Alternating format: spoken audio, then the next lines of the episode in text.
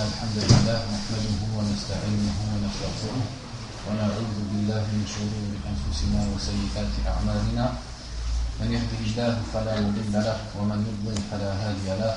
وأشهد أن لا إله إلا الله وحده لا شريك له. وأشهد أن محمدا عبده ورسوله صلى الله عليه وعلى آله وسلم تسليما كثيرا. On va faire aujourd'hui une conférence qui est en relation avec ce qu'on a fait pendant la khutbah As-Sihhatu wal-Islam, la santé et l'islam. Donc en introduction, on va parler de l'importance de la santé dans la religion musulmane. Donc la santé, qu'est-ce qu'on entend par la santé? As-Sihha en arabe, c'est le fait d'être préservé des maladies ou des maux dans son corps ou dans son esprit. Donc c'est le fait d'être préservé. Ou alors, c'est le fait de guérir d'un mal dont on a été touché. C'est ça la santé. Donc la santé, c'est être soit sain de toute maladie, ou alors, après qu'on ait été touché par une maladie, en guérir par la permission d'Allah. Donc autant la maladie est une épreuve, et autant la, santé est un bienfait d'Allah. Donc Allah azza nous a dit dans beaucoup de versets du Coran qu'il éprouve les êtres humains à la fois par le bien et à la fois par le mal. Et parmi ces épreuves, il y a la maladie. Donc le fait qu'une personne soit atteinte dans, la, sa santé, donc dans l'état de son corps ou même l'état de sa raison. Donc à ce sujet, le prophète a dit, sallallahu alayhi wa sallam, pour montrer l'importance de la santé, il y a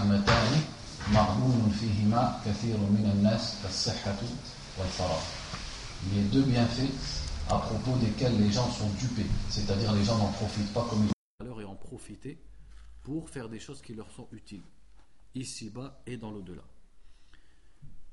Dans un autre hadith, qui nous aide aussi à comprendre l'importance de la santé, même si le hadith est beaucoup plus général que ça, le prophète a dit sallallahu alayhi wa sallam.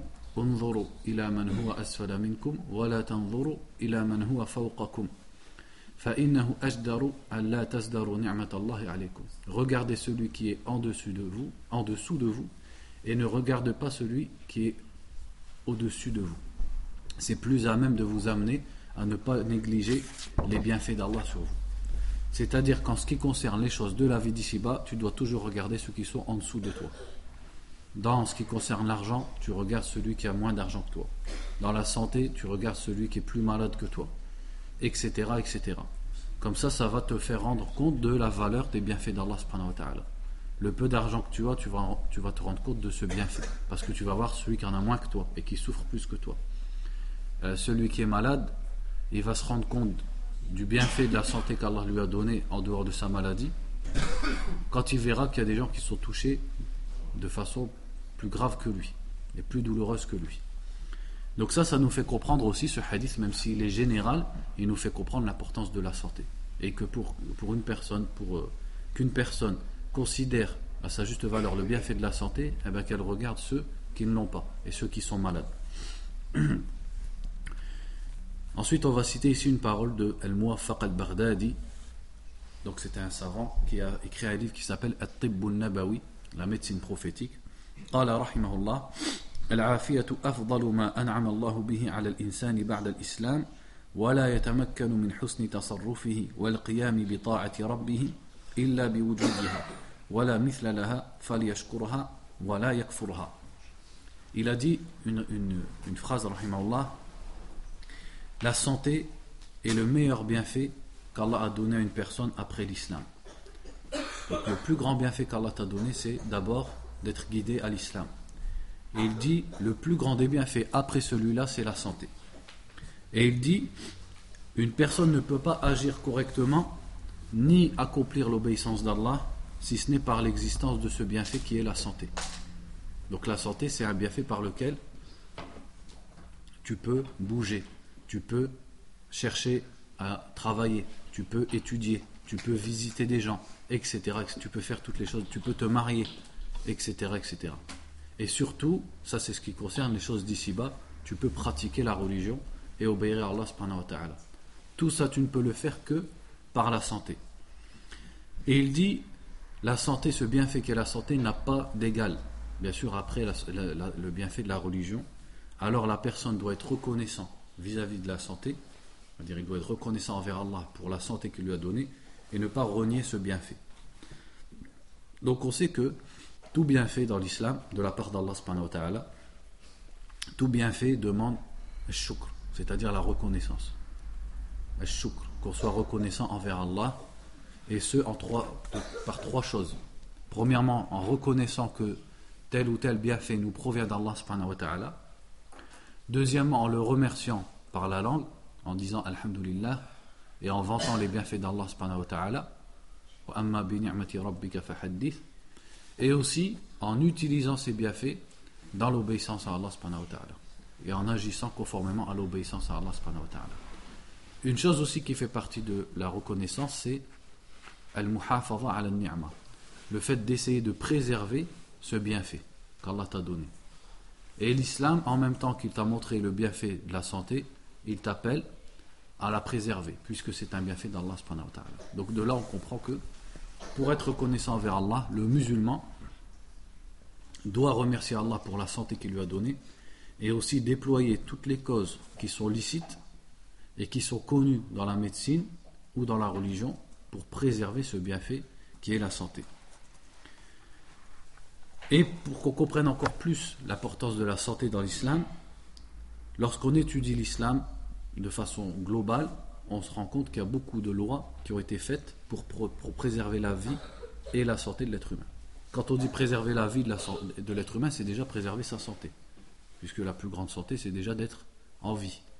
Donc par exemple, dans les, dans les nourritures, on voit qu'Allah nous dit qu'il nous a interdit al-khaba'ith. Il nous a rendu licite at-tayyibat, c'est-à-dire les choses qui sont bonnes, et il nous a interdit al-khaba'ith, c'est-à-dire les choses qui sont mauvaises. Et dans cela, bien sûr, il y a une préservation pour la santé de l'être humain. On sait aussi qu'Allah nous a interdit l'alcool, al-khamr, c'est-à-dire c'est plus vaste que l'alcool, c'est tout ce qui enivre. Et en cela, il y a une protection pour la santé de la personne, puisqu'on sait que l'alcool a beaucoup de répercussions sur la santé à la fois mentale que corporelle. Et beaucoup d'autres choses, comme par exemple le fait que, euh, on sait que dans l'islam, la contrainte, en cas de contrainte, on peut se permettre de consommer des choses interdites. Donc, ce point n'est que la réalisation de cette règle qui est que la santé passe avant, en cas de contrainte, la vie et la santé de l'être humain passent avant les interdictions religieuses. Et on sait que, par exemple, si une personne va mourir de faim et qu'elle trouve que quelque chose d'interdit à manger, comme du porc ou de la viande morte, elle a le droit d'en manger. À en manger la quantité qui va combler sa faim et, la garder en vie. Donc, n'est-ce pas qu'ici, la santé de l'être humain a été mise au-dessus de l'interdiction religieuse, à cause de la contrainte? Donc, à travers tout ce genre de, lois, on voit l'importance de la santé dans l'islam, et également le fait que euh, l'islam a autorisé et a même poussé à ce qu'on appelle at-tadawi, c'est-à-dire le fait de se soigner et d'employer des soins et des médicaments. Ça, on va en reparler plus tard sur le fait que l'islam n'a pas simplement autorisé at-tadawi, tadawi c'est-à-dire le fait de se soigner. L'islam a encouragé tadawi c'est-à-dire la médecine, les soins, connaître les médicaments, etc. Et on verra que euh, lorsque l'islam euh, euh, pousse, pardon, encourage à se soigner, bien sûr, ça entraîne que l'islam encourage à étudier la médecine et à chercher. Lorsque le prophète nous dit, sallallahu alayhi que pour chaque maladie il y a un remède, est-ce que c'est juste pour qu'on sache qu'il y a un remède à chaque maladie ou est-ce que c'est pour qu'on cherche ce remède? Bien sûr, c'est pour qu'on le cherche. Donc l'islam, avec des grandes lignes, a donné quelques bases pour la préservation de la santé et a encouragé également au développement de la connaissance des êtres humains au niveau de la santé, comme on le verra par la suite.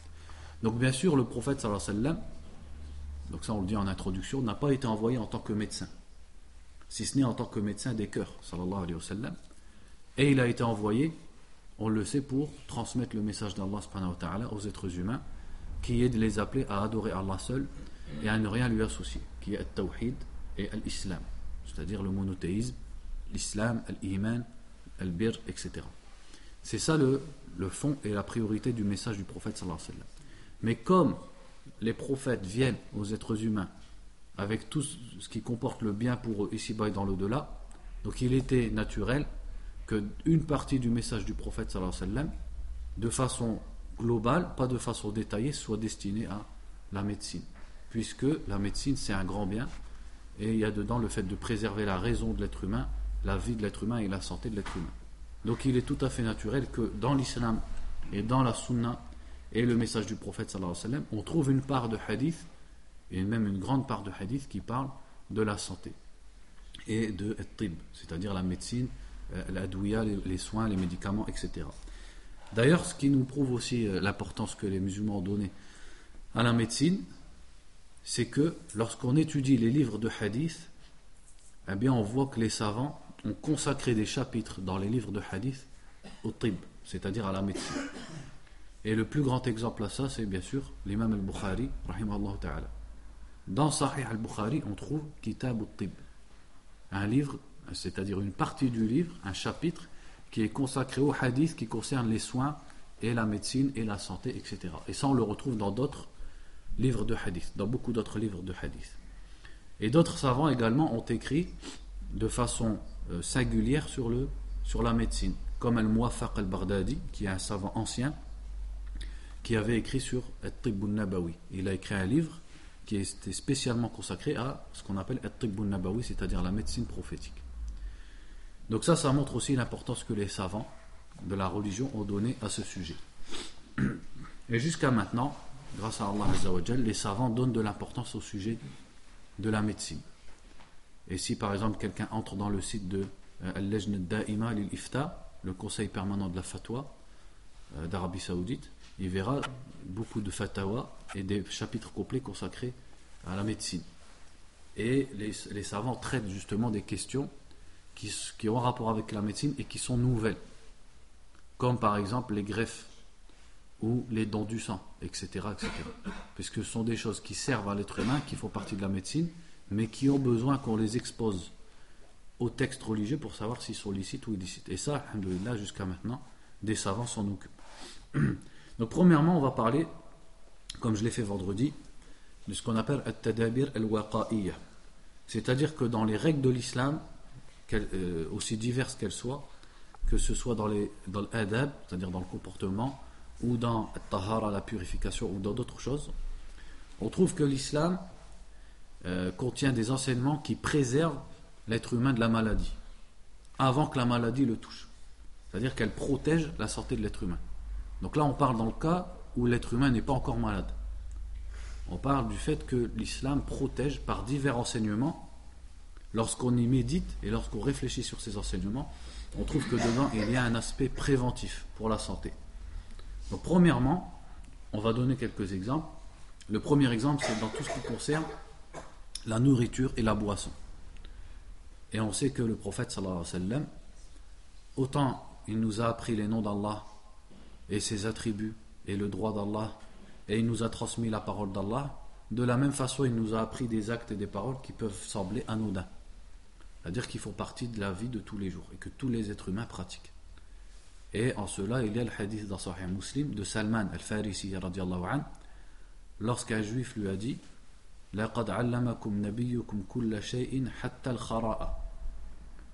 Un juif a dit à Salman Votre prophète vous a tout appris, même comment aller aux toilettes.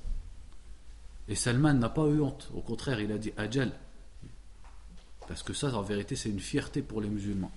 Et ça montre que Mohammed est bel et bien venu en tant que prophète. Sinon, il ne se serait pas occupé de tous ces, tous, entre guillemets, ces détails. Parce que ce ne sont pas des détails.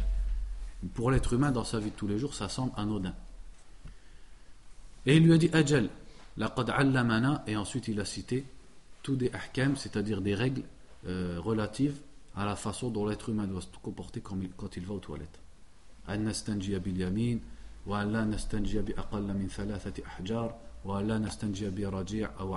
Donc il a cité il a cité plusieurs règles. Donc il lui a répondu bien sûr Ajal oui il nous a appris même comment aller aux toilettes et il lui a dit il nous a appris et il a cité plusieurs règles il nous a appris à ne pas faire face ou tourner le dos à la qibla quand on fait ses excréments ou quand on urine il nous a appris à ne pas uriner avec la main droite et à ne pas se nettoyer avec la main droite. Il nous a appris à ne pas nous nettoyer avec un crottin ou avec un, un os. Donc, on voit que le prophète sallallahu nous a appris toutes choses. Et parmi ces choses, il y a également les adab, c'est-à-dire les comportements qu'on doit emprunter quand on mange et quand on boit. Donc ça, en vérité, c'est un autre domaine, c'est-à-dire c'est un, domaine complet. On pourrait faire un cours sur adab ta'am, Inch'Allah, on le fera un jour. Mais à l'intérieur de ce domaine, on peut retirer des, bénéfices, des fawaïd, euh, qui sont préventifs pour la santé. Donc par exemple, le fait que le prophète sallallahu alayhi wa nous a appris à se laver les mains avant de manger. Et on va préciser en disant surtout pour celui qui a euh, fait quelque chose qui n'est pas propre avec ses mains, qui a fait quelque chose avec ses mains. Donc l'imam al-Nasa'i, dans, son, dans ses sunan, a, écrit un chapitre qu'il a intitulé Babu al-junubi ala ghasli yadayhi idha arada an ya'kula aw yashrab. Chapitre sur le fait que celui qui est en état de janaba peut se contenter de se laver les mains s'il veut dormir, euh, s'il veut manger ou boire.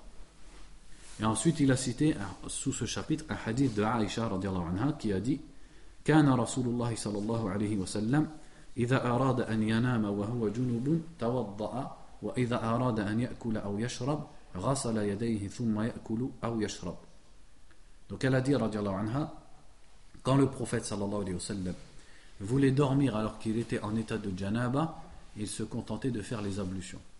C'est-à-dire que parfois il retardait le roussel pour lorsqu'il se lèvera dans la nuit. Puisque pour prier, il faut absolument qu'il fasse le roussel. Mais pour aller se coucher, il se contentait des ablutions. Et s'il voulait manger, alors qu'il était en état de janaba, il, faisait, euh, il, il lavait ses mains. Et seulement ensuite, il mangeait ou il buvait. Donc ça, c'est un des hadiths qui montre l'importance que l'islam a donnée à l'hygiène des mains. Et l'hygiène de main, elle est quelque, chose de logique. C'est-à-dire, on n'a pas besoin d'avoir fait des études de médecine pour comprendre l'importance de l'hygiène des mains, notamment quand on mange. Surtout que l'islam a orienté l'être humain à manger avec ses doigts et à manger à plusieurs dans le même plat. Donc, d'autant plus, euh, l'islam a encouragé à l'hygiène des mains. Le point suivant, c'est le fait que le prophète sallallahu alayhi wa sallam nous a appris à ne pas manger la nourriture lorsqu'elle est trop chaude. Et ça, si on réfléchit du côté médical, c'est assez logique, puisque on sait que l'estomac, comme l'intérieur du corps, il est à une certaine température. Donc le fait de lui faire ingurgiter des choses qui sont trop chaudes peut le brusquer et peut être nuisible pour l'appareil digestif à la longue. Mais même quand on y réfléchit de plus loin, il y a d'autres choses nuisibles dans ça. C'est que celui qui mange trop chaud, généralement, il va pas bien mâcher ce qu'il mange. Parce qu'il va se dépêcher, justement parce que c'est trop chaud, il va se dépêcher d'avaler. Or, on sait que pour une bonne digestion et une bonne assimilation de ce qu'on mange, eh ben, la première chose c'est de bien manger et de bien mâcher. Pour que l'estomac reçoive ce qu'il reçoit, alors que c'est déjà travaillé. Et lui, il a juste à finir la digestion. C'est-à-dire que l'estomac, sa fonction, c'est pas de prendre des aliments qui sont tout, tout euh, les, comme on les a dans l'assiette normalement il les reçoit, ils sont déjà travaillés par la salive. Alors que si on les mange trop vite, donc ça va encore le fatiguer et rendre difficile la digestion et donc l'assimilation de ce qu'il y a dans les aliments. Donc dans ça, il y a ce hadith de Asma radiallahu anha. Donc je vous le lis en arabe. Asma radiallahu anha, annaha kanat idha tharidat ta'aman غطته شيئا حتى يذهب فوره وقالت إني سمعت رسول الله صلى الله عليه وسلم يقول إنه أعظم للبركة Donc Asma, anha, donc la sœur de Aïcha, quand elle faisait, quand elle cuisinait un plat, elle le couvrait un peu et elle attendait. Et quand seulement la fumée disparaissait et le plat avait refroidi, on va dire il avait tiédi, là elle le mangeait. Et elle disait, j'ai entendu le prophète sallallahu alayhi wa sallam dire que c'est meilleur pour al-baraka. C'est-à-dire il y a plus de baraka, il y a plus de bien et de bénédiction dans le manger lorsqu'on le mange après qu'il est, est, tiédi. Ça c'est rapporté par Ad-Darimi et Ibn Hibban. Et Abu Huraira lui-même disait Il ne faut manger la nourriture qu'après que sa fumée ait disparu. Donc ça si c'est valable pour le manger, c'est également valable pour ce qu'on boit. Et ce qu'on boit, ça peut être encore pire, parce que ça descend plus vite. Donc ça peut encore plus vite être nuisible à l'estomac. Et ça, c'est vrai aussi, on peut le retirer du hadith en ce qui concerne quelque chose qui n'existait pas à l'époque du prophète sallallahu alayhi wa sallam. C'est le fait de manger trop froid. Donc à l'époque du prophète sallallahu alayhi wa sallam, ça n'existait pas de manger trop froid, puisqu'il n'y avait pas de frigo, il n'y avait pas de congélo. Ça aussi, on peut le retirer. De la même façon qu'il est déconseillé de manger trop chaud, il est logique qu'il est déconseillé de manger trop froid. Parce que c'est la même chose. Tu vas brusquer, surtout nous, on a l'habitude de manger chaud, et derrière, on enchaîne avec une boisson qui sort du, qui sort du frigo. Imaginez-vous le choc pour l'intérieur du corps. Il prend, une, il prend des substances qui sont plus chaudes que sa température et d'un seul coup, on lui met quelque chose de trop froid. Imagine-toi toi-même lorsque tu es dans un salon où il fait chaud et tu sors alors qu'il fait froid, et tu fais la même chose à ton estomac en faisant ça. Un autre point aussi, c'est le fait que le prophète sallallahu nous a, nous a appris à boire en plusieurs fois. Donc lorsqu'on boit un verre, on boit quelque chose, on ne le boit pas en une seule fois. Il faut faire une pause. On boit un peu, on s'arrête en respirant à l'extérieur du récipient, après on reboit et ainsi de suite. Ça aussi c'est pour pas faire trop vite descendre des choses dans l'estomac et pour pas brusquer l'estomac. C'est-à-dire c'est une des sagesses qu'on peut en retirer. Lorsqu'on réfléchit du point de vue médical, c'est de ne pas trop vite euh, donner des choses à travailler à l'estomac, mais les faire descendre de façon progressive. Donc, عن أنس رضي الله عنه أن رسول الله صلى الله عليه وسلم كان يتنفس في الإناء ثلاثا ويقول إنه أروى وأبرى وأمرى يعني يشرب في الإناء ثلاثا Donc ça c'est dans Sahih Muslim, Anas dit, radiallahu anhu, que le prophète sallallahu alayhi wa sallam buvait en trois fois dans le récipient. Et il disait, innahu arwa wa abra wa amra. Arwa, ça vient de array, c'est-à-dire c'est plus, euh, comment on dit, désaltérant. Voilà, c'est plus désaltérant. Le fait de boire en plusieurs fois, c'est plus à même de te désaltérer et d'assouvir ta soif que de boire d'un coup. Ça, on le voit quand, euh, par exemple, une personne elle revient du sport, elle boit, elle boit, elle boit, elle boit sans s'arrêter, elle a toujours soif. Pourquoi Justement, c'est parce qu'elle fait que boire sans s'arrêter. Alors que le fait de s'arrêter, ça aide à être mieux désaltéré. Donc il a dit arwa wa abra. Abra, ça vient de al-bur, c'est-à-dire la guérison, le fait d'être sain, d'être en bonne santé. c'est-à-dire c'est plus proche à être en, bonne santé et à ne pas avoir de maladie. Wa amra. Wa c'est-à-dire c'est plus à même de bien assimiler la boisson. C'est-à-dire que ça va descendre doucement et ça va descendre doucement dans le ventre et le ventre va l'accepter tranquillement et doucement. Amra. Alors que quand on boit tout d'un coup, ça fait, c'est comme si on lui, on lui donnait une grande tâche d'un seul coup. Donc ça c'est la parole du prophète sallallahu alayhi wa sallam qui nous oriente à boire en plusieurs fois. Un autre point qu'on vient de citer aussi, c'est le fait qu'il ne faut pas respirer quand on boit à l'intérieur du récipient dans lequel tu bois. Donc, fi sahih muslim, عن أبي قتادة رضي الله عنه أن رسول الله صلى الله عليه وسلم نهى أن يتنفس في الإناء وفي رواية عند أبي داود أن ينفخ فيه Donc le prophète a dit sallallahu alayhi wa sallam, ou plutôt Abu Qatada radiallahu anhu, disait que le prophète sallallahu alayhi wa sallam a interdit de respirer dans le récipient. C'est-à-dire on ne doit pas boire, s'arrêter et rester comme ça dedans en respirant dans le récipient. Et aussi, dans une autre version qui est chez Abu Daoud, il a dit il est interdit de souffler dans le récipient. Donc ça, ça englobe tout récipient qui contient la nourriture ou la boisson. Donc ça, si on y réfléchit du point de vue médical, ça aussi c'est logique. Même sans faire des études de médecine, c'est quelque chose de logique. Puisque on sait que la salive, elle porte avec elle, elle peut porter des maladies, ou l'air aussi qui sort de l'être humain, ça peut porter des maladies, des microbes, des bactéries, etc. Donc il ne convient pas que ces microbes et ces bactéries, tu les souffles dans une boisson, euh, alors que derrière toi, peut-être quelqu'un va boire dedans. Et va boire dans ce même récipient. Un autre point aussi, c'est dans euh, la qualité de ce qu'on doit manger. Là aussi, l'islam, quand on y médite, nous a orienté à bien manger, à manger des choses qui sont saines et qui sont bonnes. Même si c'est vrai qu'à l'époque du prophète alayhi wa sallam, le problème ne se posait pas de la façon dont il se pose maintenant. Et même il y a 100 ans, le problème ne se posait pas de la même façon qu'il se pose maintenant. Parce que maintenant, avec l'alimentation industrielle, les problèmes sont énormes au niveau de la qualité de ce qu'on mange. Et malheureusement, les musulmans, dans beaucoup de cas, ils sont les premiers à foncer sur la nourriture qui est la moins bonne. Parce qu'on regarde seulement le prix. Donc c'est vrai que le prix c'est bien d'économiser, mais pas quitte à mettre n'importe quoi dans notre ventre. Donc sur ça, il n'y a pas de hadiths qui sont directement en rapport avec le sujet, comme les points, euh, euh, les points précédents. Ou peut-être qu'il y en a, mais que. parce qu'en fait, j'ai basé mon, le cours sur une étude, et que dans cette étude, il n'a pas, il pas trouvé ces textes-là. Mais ça, on peut le retirer par exemple du verset qui dit الذين يتبعون الرسول النبي الأمي الذي يجدونه مكتوبا في التوراة والإنجيل يأمرهم بالمعروف يأمرهم بالمعروف وينهاهم عن المنكر ويحل لهم الطيبات ويحرم عليهم الخبائث.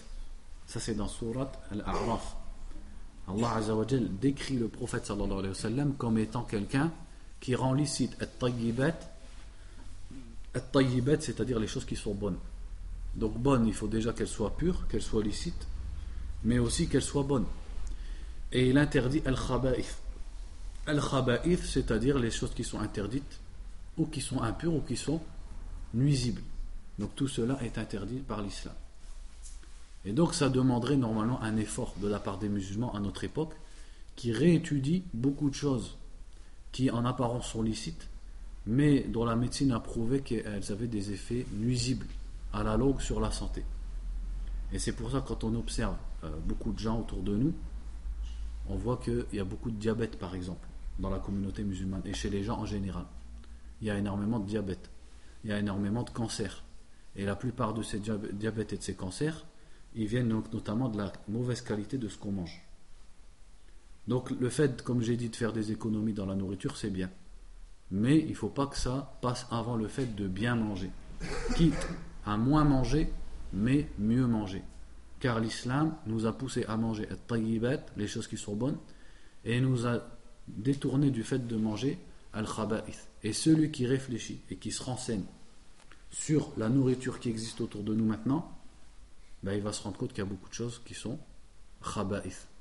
Elles ne sont pas interdites en elles-mêmes, mais elles comportent énormément de, euh, de mal pour la santé de l'être humain, surtout lorsqu'elles sont prises à la longue. Ça, on peut le retirer aussi du fait que, à travers plusieurs versets, Allah Azzawajal a interdit dans les aliments trois choses fondamentales qui sont le sang, c'est-à-dire le sang qui coule de la bête quand on la tue, et donc c'est pas le sang qui reste dans la viande après qu'on ait tué la bête, et la viande morte et la viande du porc, ou le porc en général. Tout le porc est interdit et a été déclaré comme une impureté. Ces trois choses sont impures et sont illicites dans l'islam. Ça, c'est fondamental dans les règles du licite et de l'illicite dans les alimentations. C'est que ces trois choses sont les bases du, haram, dans ce, qui est, dans est à manger. Or, est-ce que, en réfléchissant sur ces trois points, on ne va pas trouver des aspects nuisibles dans ces trois choses-là sur la santé? Bien sûr qu'on va en trouver. Donc on peut en comprendre qu'une des raisons pour laquelle Allah les interdit, c'est justement pour tous ces aspects nuisibles qu'elle comporte. Et il y a beaucoup d'études qui sont faites sur ça. Et ces études qui, ont été faites, c'est pas seulement par des musulmans. Comme par exemple sur la viande du porc, il y a beaucoup d'études qui ont été faites. Et il y a un, musulman, un égyptien, qui a regroupé ça dans un livre. Et il a sorti plusieurs dizaines d'études différentes. Toutes elles sont faites dans des pays non musulmans, comme la Chine, les États-Unis, etc. Donc des études qui ont été faites sur les méfaits de la consommation de la viande du porc. Et ils ont trouvé par exemple que la viande du porc c'est-à-dire que dans les pays où le porc était moins consommé, ou pas consommé du tout plutôt, il y avait beaucoup, beaucoup, beaucoup moins de cancer du sein et de cancer de la prostate que dans les pays occidentaux où le porc c'est une, nourriture principale. Parce qu'il aime bien et aussi parce qu'elle est moins chère. De la même façon, la viande morte, elle comporte énormément de méfaits pour la santé, parce qu'elle contient le sang. C'est-à-dire quand on mange une bête morte, le sang de la bête n'est pas sorti de cette bête.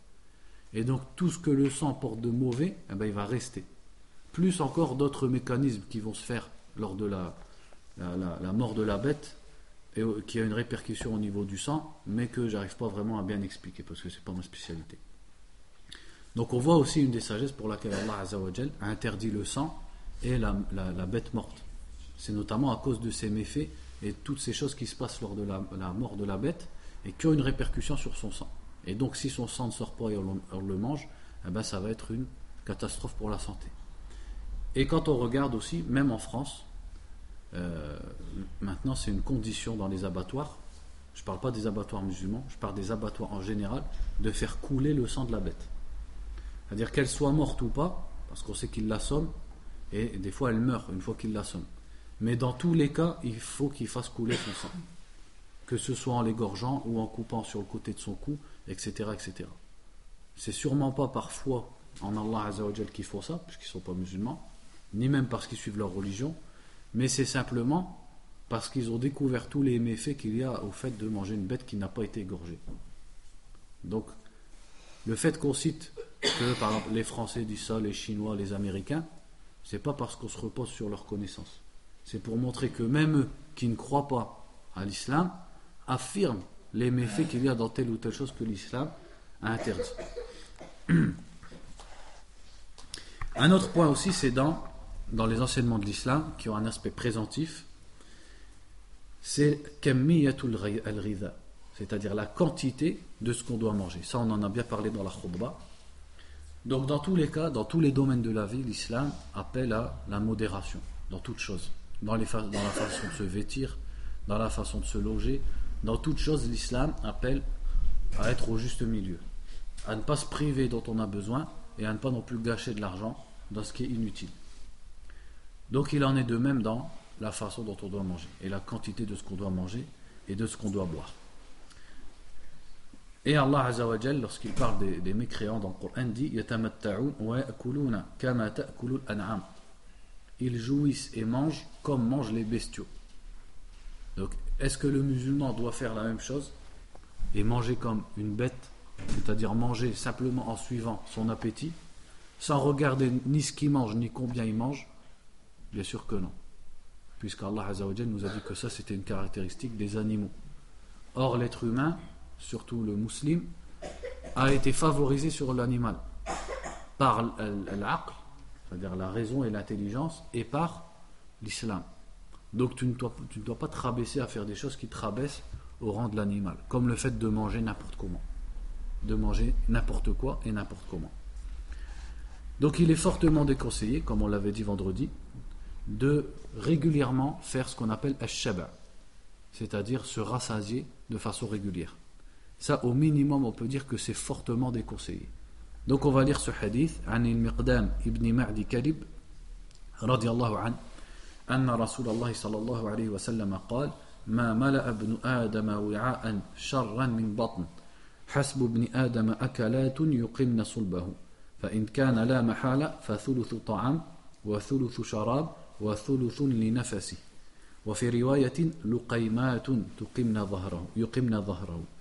donc ça c'est rapporté par l'imam Ahmed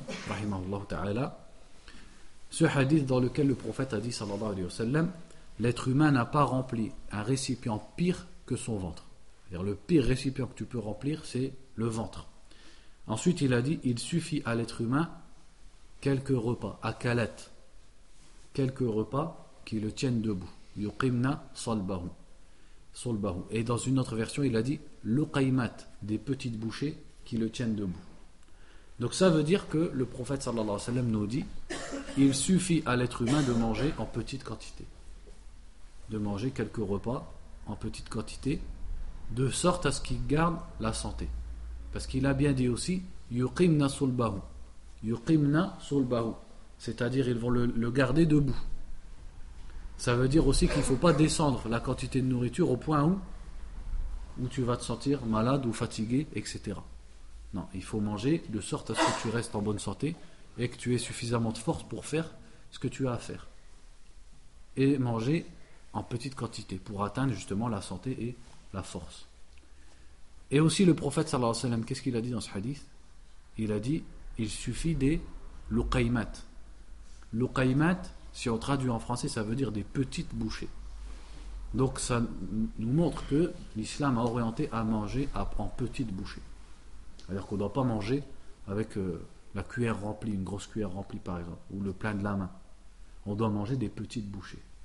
Et ça, si on, y réfléchit d'un point de vue médical, il y a énormément de bienfaits dans cette façon de se comporter. Déjà dans le fait que celui qui va manger une petite bouchée, généralement, il va mieux mâcher.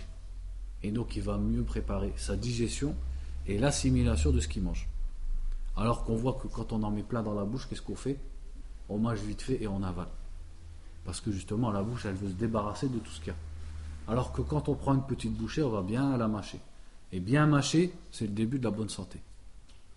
Et aussi, le, comme on l'avait dit tout à l'heure, pour le fait de boire en plusieurs fois, l'estomac va recevoir petite quantité par petite quantité.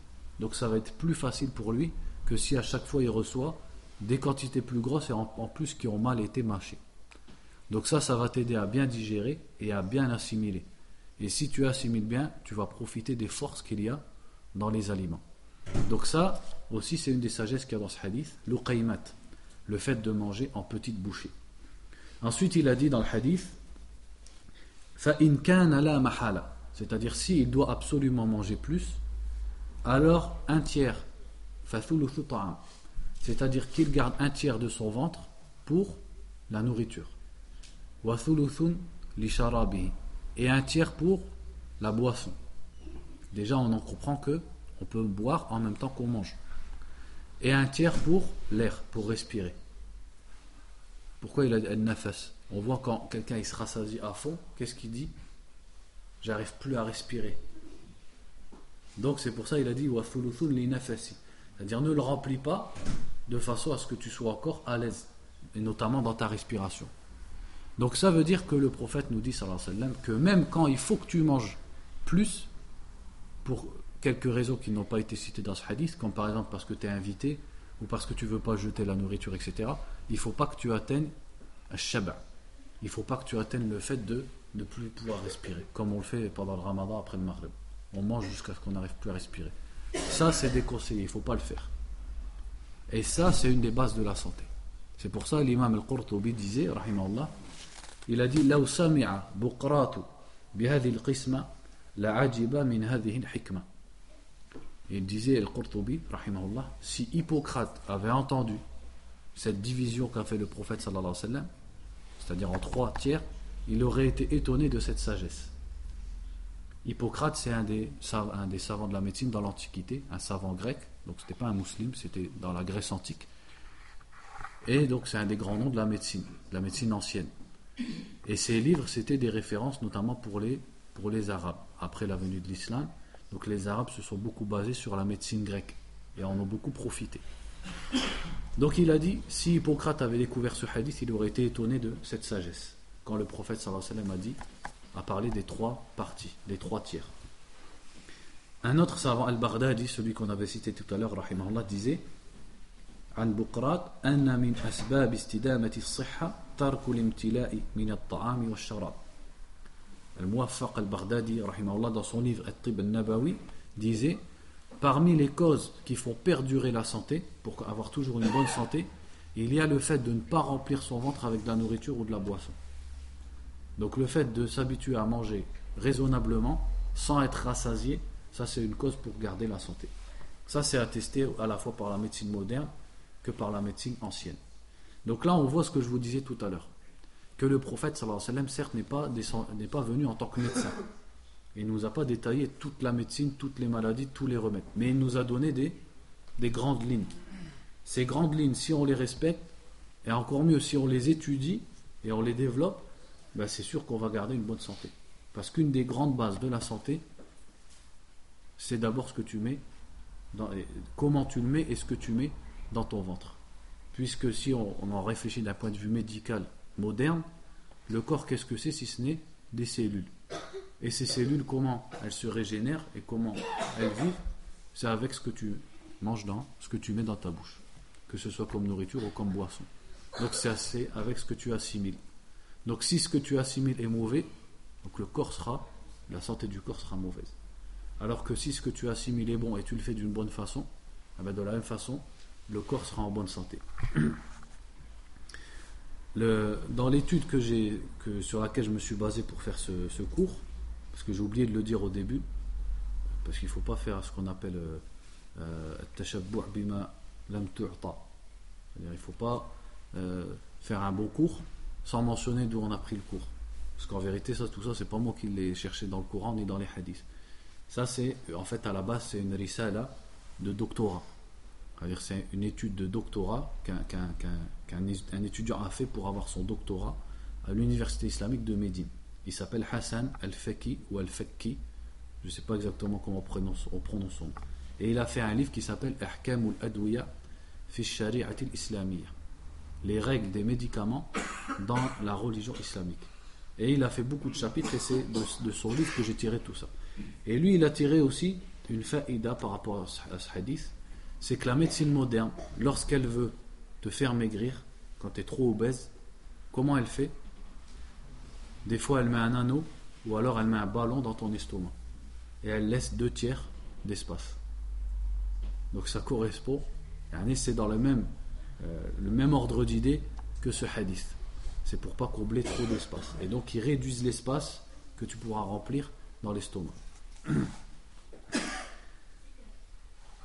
Il y a un autre hadith aussi dans ce sujet, dans le fait de ne pas être rassasié, rapporté par Al-Bukhari Muslim.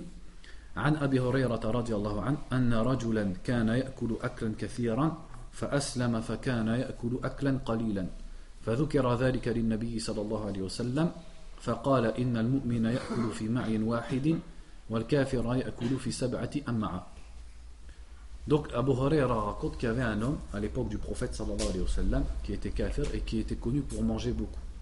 Et lorsqu'il s'est converti à l'islam, il s'est mis à manger peu. Et lorsqu'ils ont dit ça au prophète Mohammed sallallahu il a dit le croyant, le mu'min, celui qui a la foi, mange avec un seul ma'i. Le ma'i, c'est-à-dire c'est l'appareil digestif. C'est comme s'il disait il mange avec un seul estomac. Alors que le mécréant mange avec sept estomacs. C'est-à-dire que la chose qui l'a fait changer, quelle est-elle? C'est l'islam. C'est l'islam et c'est la foi qui l'a fait changer son habitude alimentaire et qui l'a fait s'habituer à manger moins. Donc ça fait partie d'une caractéristique de la foi et du croyant de manger de façon raisonnable et de ne pas manger n'importe comment et comme, comme les bestiaux. وقال النبي صلى الله عليه وسلم لرجل تجشه عنده كف عنا جشاءك فإن أكثرهم شبعا في الدنيا أطولهم جوعا يوم القيامة Il y a un autre hadith aussi qui parle de, de ça où un sahabi avait rôté était rassasié et avait rôté devant le prophète sallallahu alayhi wa sallam et il lui a dit Kuffa anna jusha'ak, épargne-nous tes roues. Car ceux d'entre vous qui se rassasieront le plus ici-bas sont ceux qui auront le plus longtemps faim au jour du jugement. Donc on voit que l'islam n'a jamais vanté le fait de trop manger et le fait de se rassasier. Au contraire, c'est plutôt déconseillé et c'est mal vu. Et l'islam appelle plutôt à réduire euh, ce qu'on mange. Ça me rappelle une anecdote euh, pour casser un peu le cours du Shir euh. C'est les frères qui m'ont raconté ça quand il est venu au Muro. Euh, donc Shir, il a à peu près la quarantaine, si je ne me trompe pas. Et au Muro, donc ils ont l'habitude de bien accueillir quand ils font des séminaires, etc. Comme ici, alhamdoulilah. Et donc le Shir, quand il était l'heure de manger, il lui a ramené, donc ils étaient à plusieurs, il lui a ramené du couscous, de la salade, etc., etc. Donc ce que je vais vous dire, ça ne veut pas dire qu'il faut faire comme le Shir. Mais quand même, c'est un exemple à méditer. C'est-à-dire que ce que je vais citer, le shir, c'est pas un prophète. Et euh, ça ne veut pas dire qu'on doit se priver des bonnes choses. Mais quand même, c'est un exemple sur lequel il faut réfléchir. Donc le shir, il lui a ramené tout ça. Donc tout le monde s'est jeté sur le manger. Et lui, il a dit au responsable Est-ce que vous pouvez me ramener un jus d'orange? Donc il lui a ramené un verre de jus d'orange. Est-ce que vous pouvez me ramener un bout de pain? Il lui a ramené un bout de pain. Il trempait le pain dans le jus d'orange, un bout de pain.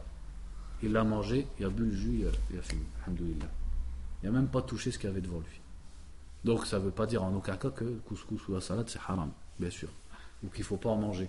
Mais ça nous montre quand même euh, comment l'ilm, comment la science et la foi, elle peut influencer une personne et, et régler même son habitude alimentaire.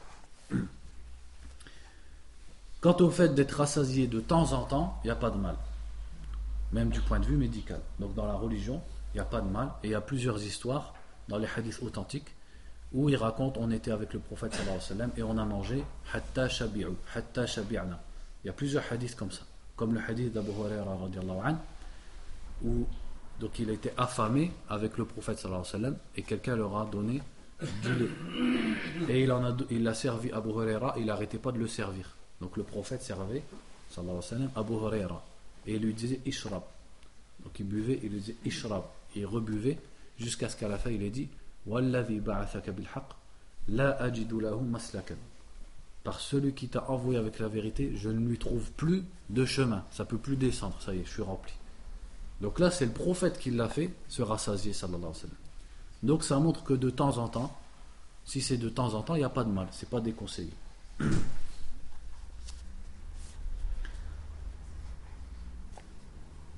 Un deuxième domaine dans lequel on voit des aspects préventifs, préventifs pardon, dans la religion, c'est le domaine de la purification. La purification, c'est-à-dire pour la salade, etc., dans les ablutions, etc. Donc, par exemple, euh, l'islam interdit d'utiliser sa main droite pour se débarrasser des impuretés et dans tout ce qui est impur. On va citer les preuves après, mais dans ça, si on en réfléchit d'un point de vue médical, il y a une prévention dedans. Parce qu'on sait que le musulman, c'est avec sa main droite qu'il va saluer quelqu'un. C'est avec sa main droite qu'il doit donner quelque chose à quelqu'un ou prendre de quelqu'un. Et c'est surtout avec sa main droite qu'il va manger. Donc s'il doit manipuler ou nettoyer quelque chose qui est impur, eh ben, l'islam l'a orienté vers le fait de faire avec sa main gauche.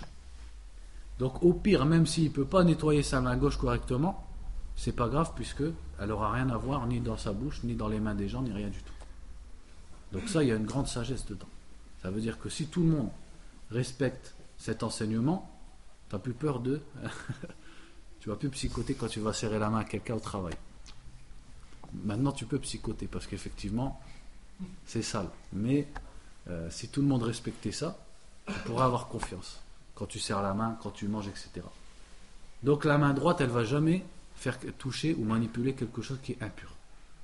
Donc par exemple, il y a le hadith لا يمسكن أحدكم ذكره بيمينه وهو يبول ولا يتمسح من الخلاء بيمينه ça c'est dans Sahih Muslim le prophète sallallahu alayhi wa sallam disait qu'il ne faut pas uriner avec sa main droite il faut tenir avec sa main gauche et il dit qu'il ne se nettoie pas de ses besoins avec sa main droite pourquoi justement comme on l'a vu une des raisons à ça c'est parce que la main droite c'est elle avec laquelle tu vas manger c'est elle avec laquelle tu vas serrer la main celle avec laquelle tu vas prendre, etc. etc. Il y a d'autres hadiths dans le sens, et aussi le hadith de Aïcha, quand elle a dit كان رسول الله صلى الله عليه وسلم يحب التيمم في ترجله وتنعله وطهوره وفي شأنه كله elle a dit le prophète sallallahu alayhi wa sallam aimait employer sa main droite ou commencer par la droite quand il se peignait les cheveux quand il mettait ses sandales et quand il se purifiait et dans toutes ses affaires à la fin, elle a résumé, elle a dit dans toute chose. Donc les savants ont dit, c'est-à-dire dans toute chose qui fait partie de, des choses nobles, comme mettre du parfum ou alors euh, manger, etc. Tout ça, on va le faire avec la main droite. Et toutes les choses qui sont sales et qui, qui pour toucher des choses impures, on va le faire avec la main gauche. Donc dans cela, il y a une grande sagesse. Regardez maintenant par exemple les non-musulmans qui se moquent de l'islam ou qui prétendent la civilisation. Et on les voit, que ce soit au travail, que ce soit dans les aires d'autoroute ou dans n'importe quel endroit, on voit comment ils vivent. Ils sont propres. En apparence, il y a de la propreté. Mais si on y réfléchit de plus loin, comment ils font aux toilettes, etc. Hein, ils sortent des toilettes, ils tendent la main, etc. Bref, vous travaillez, je n'ai pas besoin de vous faire des dessins. Tout le monde est, confronté à ce genre de, de choses. Ça, donc regardez comment ils peuvent se moquer de l'islam, mais en réalité, s'ils avaient réfléchi de plus près, ils se rendraient compte qu'ils sont loin de, de, l'islam, bien sûr, mais loin déjà de la raison et de ce que la raison humaine implique. Un autre point, c'est l'interdiction de salir euh, les endroits publics.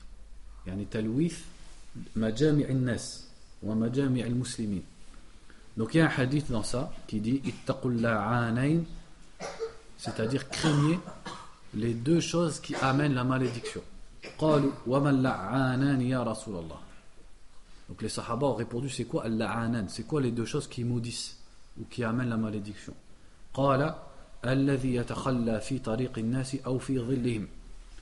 Il a dit c'est celui, c'est-à-dire les deux choses qui amènent la malédiction, c'est celui qui fait ce besoin dans le chemin des gens ou dans l'ombre des gens.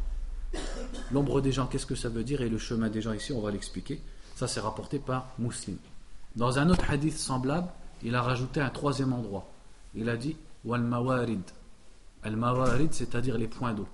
Les points d'eau où les gens, surtout dans avant ou bien maintenant dans les villages, par exemple, au bled, etc., les gens ils vont prendre de l'eau dans un point d'eau où ils lavent leur euh, linge dedans, etc. Donc le prophète sallallahu alayhi wa sallam a interdit d'uriner ou de faire ses excréments dans ces trois endroits.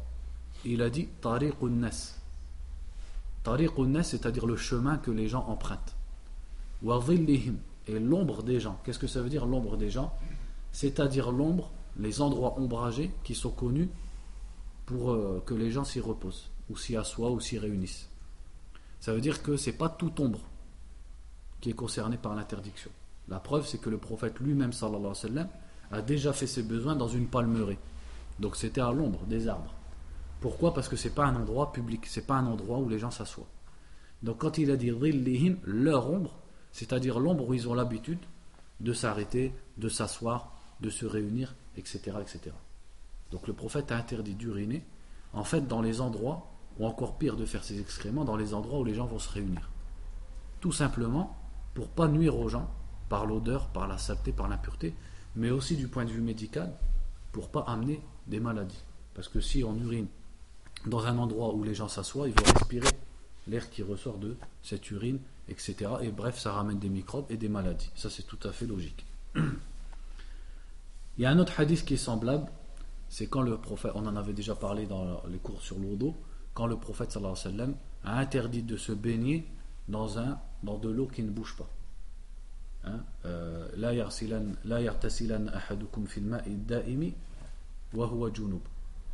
que l'un d'entre vous ne se lave pas quand il est en janaba dans de l'eau qui ne bouge pas. Et le, hadith a plusieurs versions. Dans une autre version, il a dit ne pas uriner. Dans une autre version, il a dit ne pas uriner et ne pas se baigner dedans. C'est-à-dire que l'eau, les points d'eau, contrairement aux rivières qui ne bougent pas et qui ne sont pas très grands comme des, grands, des très grands lacs, ben, le musulman ne doit pas se baigner dedans. S'il veut profiter de cette eau, il la prend, que ce soit avec ses mains ou avec un récipient. Tout simplement logiquement parce que, à force de, si les gens s'habituent à se, plonger dans cet endroit ou à uriner dedans, ben, l'eau ne pourra plus en profiter. Donc imaginez-vous maintenant ce qu'ils font les jeunes dans les cages d'escalier, etc. C'est du même ressort. C'est du même ressort. Ils, ils urinent dans les cages d'escalier, dans les ascenseurs, etc. C'est la même chose qui est cité dans le hadith. Un autre point aussi, c'est tout simplement les ablutions. Dans les ablutions, si on y médite d'un point de vue médical, on va trouver beaucoup de, choses qui protègent la santé de l'être humain. Donc par exemple, on sait que les ablutions consistent à laver certains membres du corps. Or, quand on y réfléchit, quand on regarde le corps de l'être humain, c'est quels endroits qui sont lavés dans les ablutions? Ce sont que les extrémités du corps. Les deux mains, ou les deux bras et les deux pieds et la tête. C'est-à-dire ce sont les extrémités du corps. On ne lave pas le torse, on ne lave pas ses cuisses, etc. On ne lave pas ses genoux. Pourquoi Parce que dans la vie de tous les jours, c'est pas parce que, c'est-à-dire on ne dit pas que les ablutions sont faites pour ça, mais simplement on peut en retirer une sagesse qui est en relation avec la médecine c'est que les extrémités du corps, généralement, ne sont pas couvertes par les vêtements. Et donc, elles sont sujettes à la poussière, aux microbes et à l'accumulation de certains corps qui sont, très, euh, qui sont inaccessibles à l'œil nu, comme les poussières, etc., qui vont s'accumuler. Donc, imaginez-vous à quel point le musulman va se laver et va se purifier de ces choses-là, puisqu'il lui est demandé au moins cinq fois par jour, s'il le veut, c'est-à-dire s'il le veut, parce que des fois il peut être déjà en état d'ablution, de faire ses ablutions. Et donc il va laver son visage, ses mains, etc. Ou, et ses pieds s'ils sont découverts. Donc il va à chaque fois écarter de ses mains, de ses pieds, etc. toutes ces poussières ou tous ces corps ou toutes ces saletés qui l'ont touché. Donc ça, ça amène à protéger sa santé. Si on réfléchit par exemple aux oreilles, tous les orifices qui sont apparents comme le nez, la bouche et les oreilles, forcément, ils sont pénétrés par des corps étrangers, par des poussières, des saletés, etc. Or, dans l'eau quand tu y réfléchis, tu vas nettoyer ça plusieurs fois dans la journée. Tu vas faire l'istinshaq, tu vas nettoyer ton nez, tu vas nettoyer ta bouche et tu vas nettoyer tes oreilles. Donc à chaque fois, ça va être nettoyé des corps étrangers qui peuvent pénétrer dedans, des choses que tu vois même pas. Par exemple, si on réfléchit aussi à l'istinshaq, le fait de laver son nez, on sait que dans le nez, en fait, Allah Azzawajal, par sa hikmah, a mis des poils dans le nez qui vont retenir justement tous ces corps euh, invisibles à l'œil nu et toutes ces poussières que tu respires toute la journée. Mais le problème, c'est qu'il faut bien les dégager à un moment. Eh ben, justement, en faisant tes ablutions, tu les dégages ces choses-là. Il y a d'autres sagesses aussi dans l'istinshaq, mais je ne me suis pas renseigné plus que ça. Je sais qu'il y a un rapport aussi avec la sinusite, mais j'en sais pas plus sur ça. Si on réfléchit par exemple à al-madmada, le fait de se nettoyer la bouche dans les ablutions, avant même de parler du siwak, parce qu'après on va parler du siwak. Eh ben, dans le madmada, il y a le fait d'enlever de la bouche toutes des impuretés qui peuvent rester euh, après avoir mangé. Et une fois, mon dentiste, il m'a dit, on parlait, donc il m'a soigné, etc. Et il me disait, imaginez-vous si vous prenez un steak cru ou cuit et vous le mettez dans une chambre à 37 degrés. Si vous revenez au bout de 3-4 jours, comment il va être? C'est écœurant. Il y aura des vers, il y aura, etc. Plein de bactéries qui vont se développer, etc. Donc imagine, il m'a dit, bah, imaginez-vous un bout de steak infime qui reste entre, entre deux dents, à 37 degrés. C'est la même chose. Donc ça montre l'importance de l'hygiène buccale. Et on va en parler plus quand on va parler du siwak. Dans l'eau il y a aussi l'hygiène des mains, puisque les mains, c'est les premières choses qui vont être nettoyées dans les ablutions, et de façon répétée dans la journée. Ensuite, dans l'eau les études médicales, médicales ont également trouvé des bénéfices en ce qui concerne la circulation du sang. Parce que le fait de faire toucher l'eau aux extrémités du corps va stimuler à chaque fois la circulation du sang et ça va lutter notamment contre la pression sanguine et tout ce qui peut être relié. Un autre point, donc les ablutions, on pourrait dire plein de choses en vérité sur les ablutions, mais c'est pour résumer. Sur S-Siwak, donc parmi les, les règles dans At-Tahara, dans la purification dans l'islam, il y a le fait d'utiliser S-Siwak. S-Siwak, c'est un mot qu'on peut utiliser pour désigner deux choses. As-siwak peut vouloir dire at-tasawwuk, c'est-à-dire l'action de se nettoyer la bouche. L'action de se nettoyer la bouche, on peut appeler ça as-siwak. Et l'objet en lui-même avec lequel on se nettoie la bouche. Donc ça serait synonyme de miswak. On peut dire siwak et on peut dire miswak. Donc l'objet avec lequel on se nettoie la bouche, on peut l'appeler miswak ou siwak. Et le siwak n'est pas réduit à un bois ou un objet particulier. C'est-à-dire le bois qu'on a l'habitude d'acheter à la Maktaba ou à Médine, etc. Ça, c'est le bois de Arak. Et c'est ça qui était utilisé par le prophète sallallahu alayhi wa sallam à l'époque. Mais le mot siwak en lui-même ne désigne pas forcément un bois particulier. Donc le mot siwak est plus large que de désigner seulement le bâton de Arak. Donc même la brosse à dents, en vérité, puisque c'est un objet avec lequel on se nettoie la bouche, ça rentre dans la définition du mot siwak. Même si les savants disent que si c'est possible pour une personne, le mieux c'est de chercher le bois de harak. Parce que c'est plus proche de la sunna du prophète Mohammed. Et de toute façon, il n'y a pas de mal à faire les deux. À utiliser à la fois la brosse à dents et le siwak, comme on en a l'habitude la plupart du temps. Et aussi, on sait qu'Allah a révélé cette, cette sharia pour tout le monde, pas seulement pour les Arabes de la péninsule arabique. Or, le bois de harak n'est pas forcément, ne pousse pas forcément dans tous les endroits du monde. Donc de là, on comprend que le siwak est plus large que le simple fait d'utiliser le bois arak en lui-même. C'est le fait de se nettoyer la bouche. Et quand on dit se nettoyer la bouche, donc avec un objet, c'est se nettoyer les gencives, les dents. Donc c'est pas seulement les dents en fait. C'est les dents, c'est aussi les gencives et c'est aussi la langue. Donc les dents, ça c'est quelque chose d'évident. Mais il y a un hadith de Amr, euh, de Abdullah ibn Amr ibn As, ou plutôt de Abu Musa al-Ash'ari qui a dit دخلت على النبي صلى الله عليه وسلم وطرف السواك على لسانه Je suis entré chez le prophète صلى الله عليه وسلم et le bout du siwak était sur sa langue. يقول أع أع كأنه يتهوع يعني يتقيأ. Il dit il se nettoyait donc la langue et il disait quand il a dit c'est une, onomatopée, c'est-à-dire il faisait un son comme quelqu'un qui va vomir. Tellement le prophète sallallahu alayhi wa sallam, il nettoyait sa langue en profondeur. Donc il enfonçait le siwak pour nettoyer sa langue en profondeur. Et de façon générale, le prophète sallallahu alayhi wa sallam disait pour encourager au siwak an ala ummati la siwak kulli Si je ne craignais d'être trop dur envers ma communauté, je leur aurais ordonné le siwak, donc le fait de se nettoyer la bouche, avec chaque ablution. Donc il aurait aimé nous le rendre obligatoire, mais il l'a laissé mustahab. Ça, on, peut en retirer d'un point de vue médical énormément de sagesse. Parce que de la même façon qu'on a dit que euh, une des bases de la santé, c'est l'alimentation, également une des grandes bases de la santé, c'est la bouche, l'hygiène buccale. Combien de personnes ils attrapent des paralysies ou je ne sais quoi, ou des infections à n'importe quel endroit du corps, et à la fin on trouve que le problème c'était une dent. Les dents elles sont reliées à plein de choses dans le corps.